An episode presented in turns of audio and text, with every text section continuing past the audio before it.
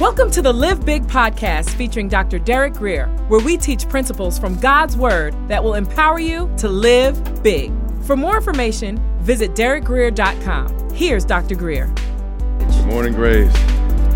Let's open our Bibles to John 11. We're going to hit the ground running. Father, we thank you for the privilege of gathering around your word. Meet us in this next 30 to 45 minutes, Lord, and uh, talk to us.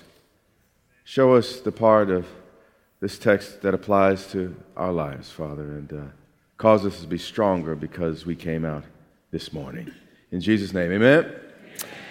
John chapter 11, beginning with the first verse. It's maybe about a year and a half ago that uh, I was in this portion of Scripture. We looked at some different things that we're going to look at today. But uh, typically, you know, when it's that short a time span between messages, you know, I say, Lord, are, are, you really sure about that? Am I, am I hearing you? You're right. And um, I really believe that this is our message for the fast. I believe that there are things you're going to hear this morning that uh, uh, you really need to put into practice over this next week so you can enter into this, this next level of breakthrough. Fasting does not change God, it changes you, okay? So we're not trying to change God. Also, please know, if at some point you feel overwhelmed or you know your mood gets too ugly, you, you might a little meal. I mean, just a small meal. If that's what it takes. You're not trying to prove anything. It's about your relationship with God and uh, basically just showing your body who's in control. Your spirit is in control of the body, and you really don't realize how strong the impulses of your natural flesh are until you start telling them no. And uh, just reminds you of the battle that uh, uh, makes it real plain the battle that we're, we're, we're facing. John chapter uh, 11 and verse 1, scripture says, Now a certain man, John uses this phrase certain man here very, very intentionally. He needed to underscore from the outset, because of the, the, the magnitude of this miracle, that this was not somehow a folk tale. This, the individual in this, this narrative was a literal, living, and breathing person. He goes on to say he was sick. As, as he goes on, particularly at the outset of this narrative, we, we see he adds more and more details. He gets more and more specific about the man that he was talking about. First, uh, he was a man. Secondly, he was sick. But next here, John mentions his name Lazarus of Bethany. Not Lazarus from uh, Bethel, but the Lazarus from Bethany. There were more Johns, you know, there's a John here and a John there. He's being real specific. It was a common name, and they wanted to, particularly his critics, he wanted them to, to know who they could go talk to to find out about uh, the events. So, Lazarus of Bethany, not James Brown, the singer, but James Brown, the, the CBS sports commentator uh, on, on, on Channel 9. You know, he's being real specific about who he was talking about.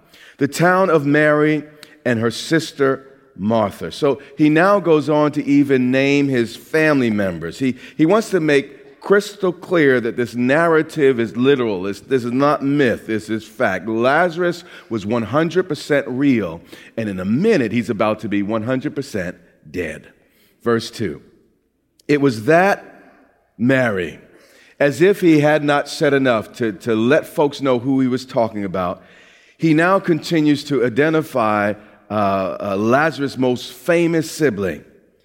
It was that Mary who anointed the Lord with expensive, fragrant oil. Now, Mary here offers the New Testament pattern on how we worship Jesus. First, we see that she worshiped the Lord with things that had value, things that cost her something. There was a cost to this oil, and she gave it to the Lord. And secondly, what did she do here? She wiped his what? Feet. So not only did she worship the Lord with her resources, no ministry was too low for her. She was willing to, to get down on her knees and, and deal with feet if necessary. If that brought joy to the Father's heart, she was willing to do it. And we have to be careful about being too proud in ministry. Then it goes on and says she, she wiped his feet with her what?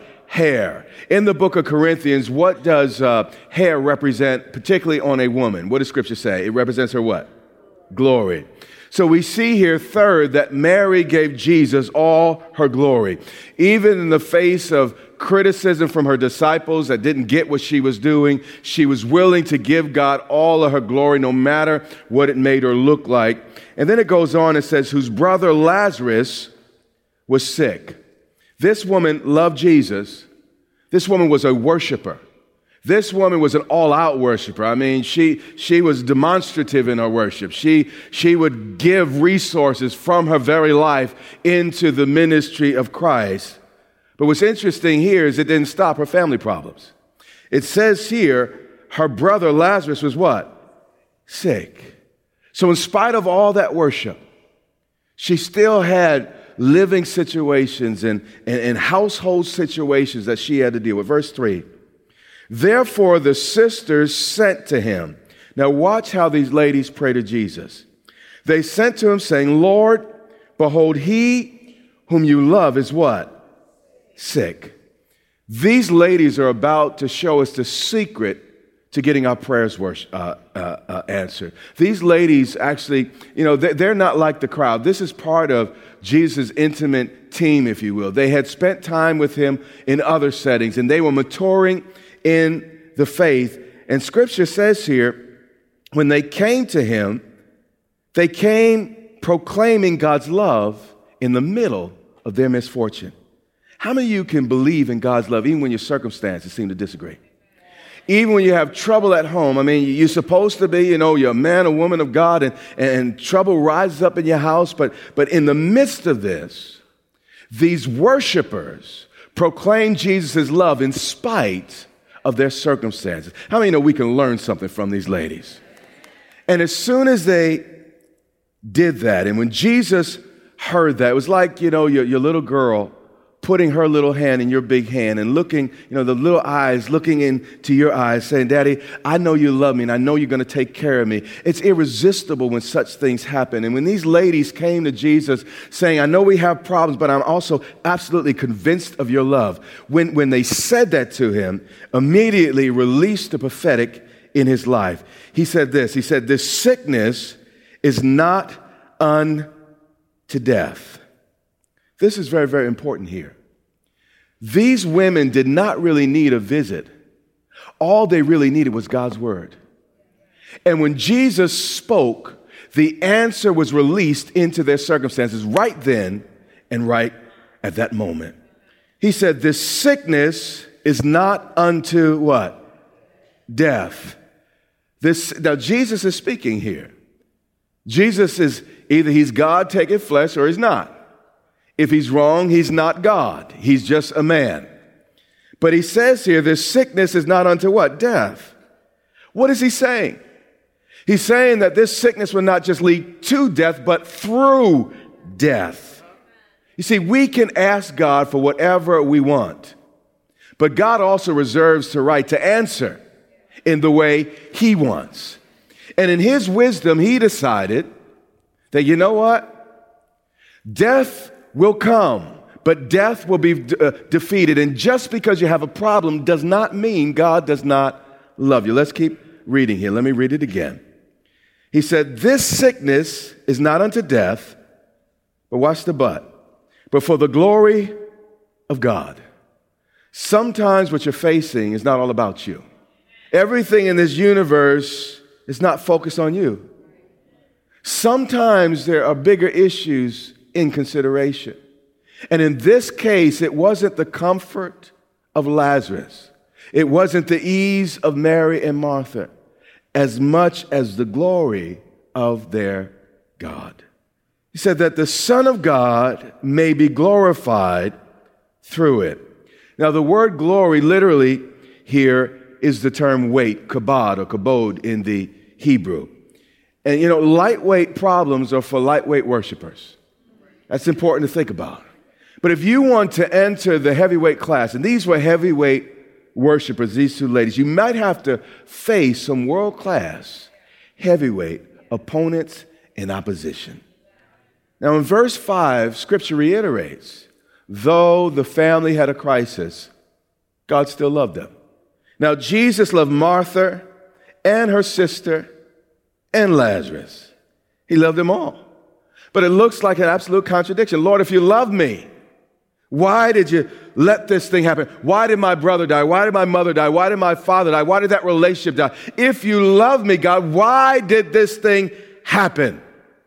Watch verse 6. Strange behavior here. When Jesus heard that he was sick, he stayed two more days in the place where he was. And if Jesus really loves us, why sometimes does he seem so far away from us? I mean, couldn't Jesus immediately fix it? Couldn't Jesus have stopped the whole crisis just like that? But scripture says Jesus loved them. So maybe the love of God doesn't mean that you're never going to face a crisis in your family or in your life. And then after this, two more days, he said, Let, Let's go to Judea again. See, sometimes when I don't understand God's hand, I have to learn to trust His word. Jesus had already put a word on their situation. And, and a lot of us feel, you know, Jesus, if I could just feel your power, if I could just feel your goosebumps, if I could just feel you, somehow things would get better. But let me explain to you, and we've talked about this before. There was a crowd that was thronging Jesus, and, and the multitudes were actually feeling him and in God's immediate presence, but none of them got healed, except that one woman that pressed through the crowd and touched the hem of his garment. Feeling Jesus is overrated. I love to feel the Lord. But you know what? I don't always just want to feel him. I need to hear him. I need him to speak into my situation his word. Imagine if all I do is feel God all day, but I don't know what to say, I don't know what to do. There are no miracles, nothing changed. I just feel him. And a lot of times in church, all we want is a feeling and we have lowered the bar. You know, feelings are great, but give me God's word because I could depend on that. Feelings come and feelings go. I have good days, and sometimes, you know what, I don't feel so good other days. But God's word remains constant and the same. Verse 11. After that, Jesus said to them, Our friend Lazarus sleeps, but I go to wake him up. It's important to see Christ as your Savior, but it's also important to see Christ as your leader. Followers follow their leaders. They imitate leaders. And you've heard said that imitation is the highest form of flattery, if you will. It, instead of sometimes, uh, I, I believe in worship and I am a worshiper, but you know what? I think sometimes more than just a hallelujah, God would rather you imitate Jesus just a little bit in your life and your living. Then add a hallelujah on top of that.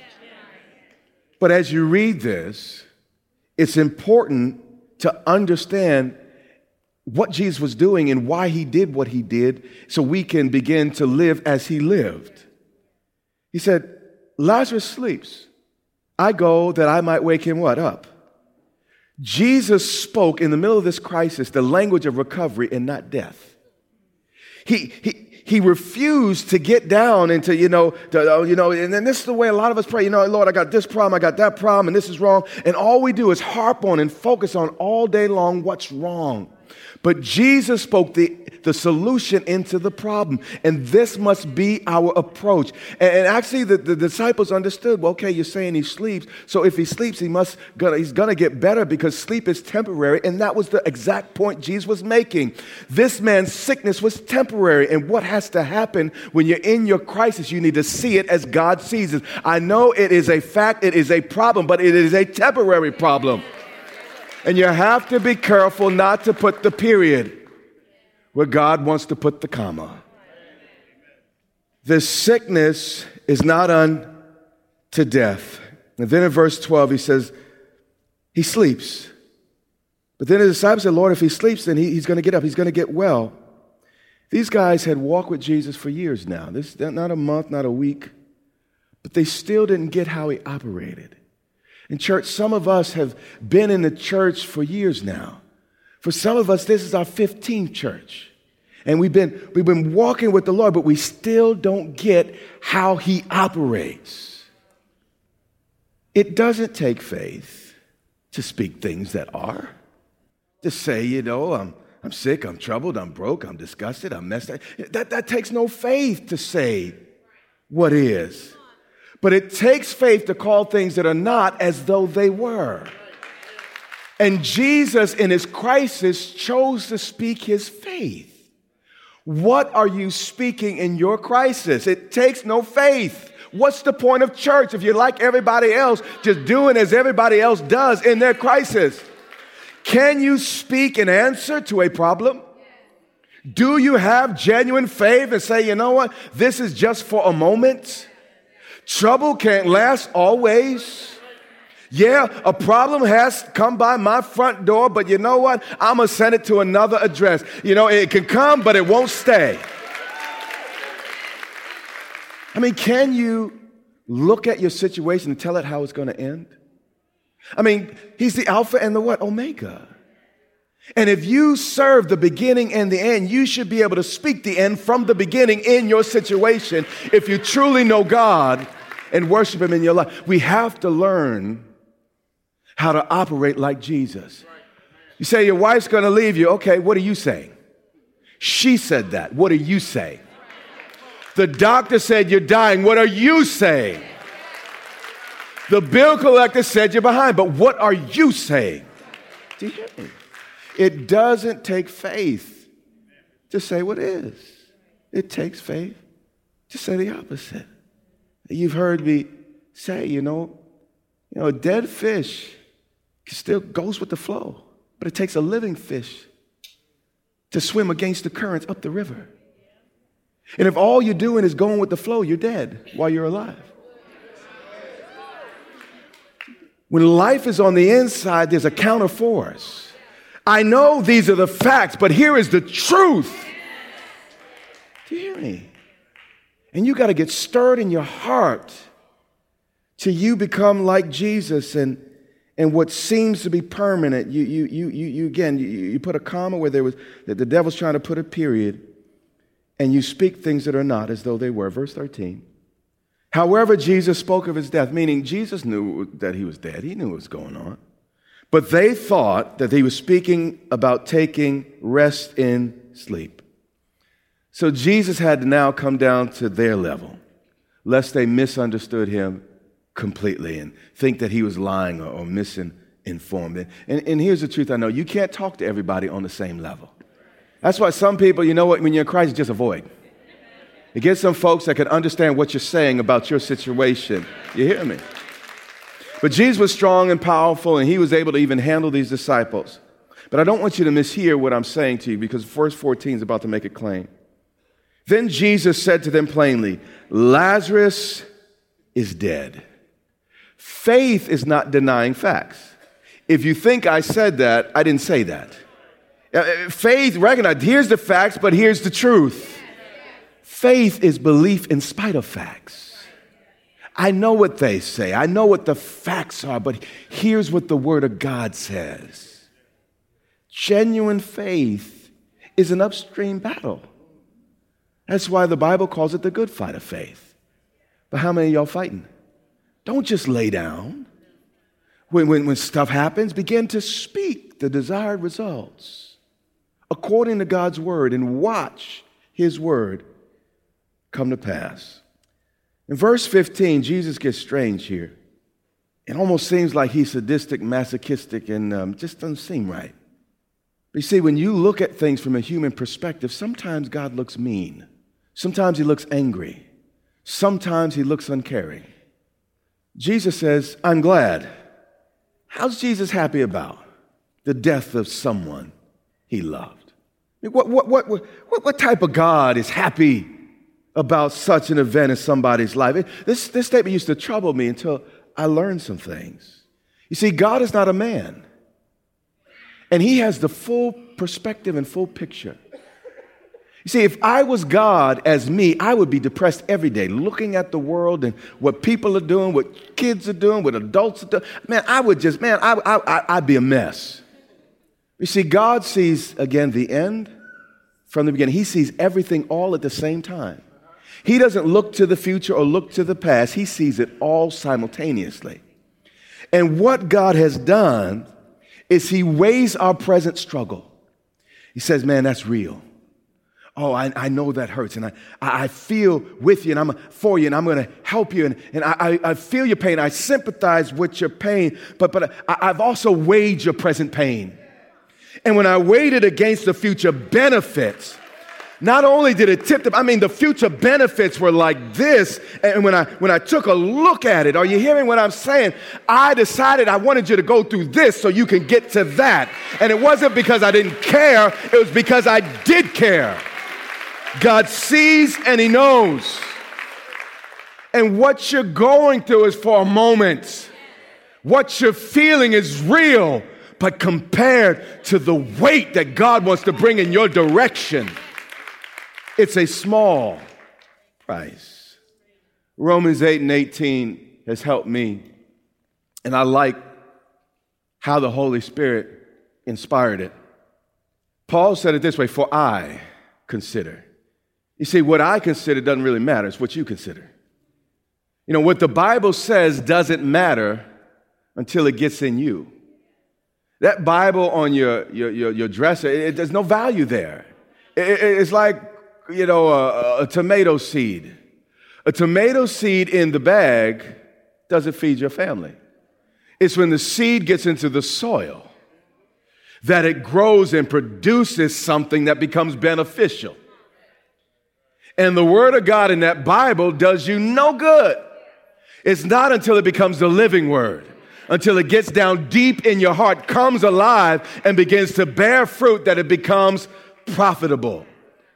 Paul says here, for I consider, he says elsewhere, I am fully persuaded neither height, nor life, nor death, none in all creation can separate me from the love of God. It doesn't matter what other people are persuaded about. What matters what you persuade about. He said, for I consider.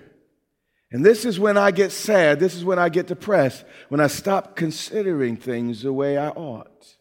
For I consider that the sufferings of this present time are not worthy. They are not even in the same class. I mean, uh, they don't belong in the same room or the same sentence. The sufferings of this present time are not worthy to be compared with the glory that shall be revealed in us. But you have to make up your mind that this is a momentary affliction, that trouble won't last always. This is temporary. You have been listening to the Live Big podcast with Dr. Derek Grier. For more information, visit derekgrier.com or follow Dr. Grier on social media.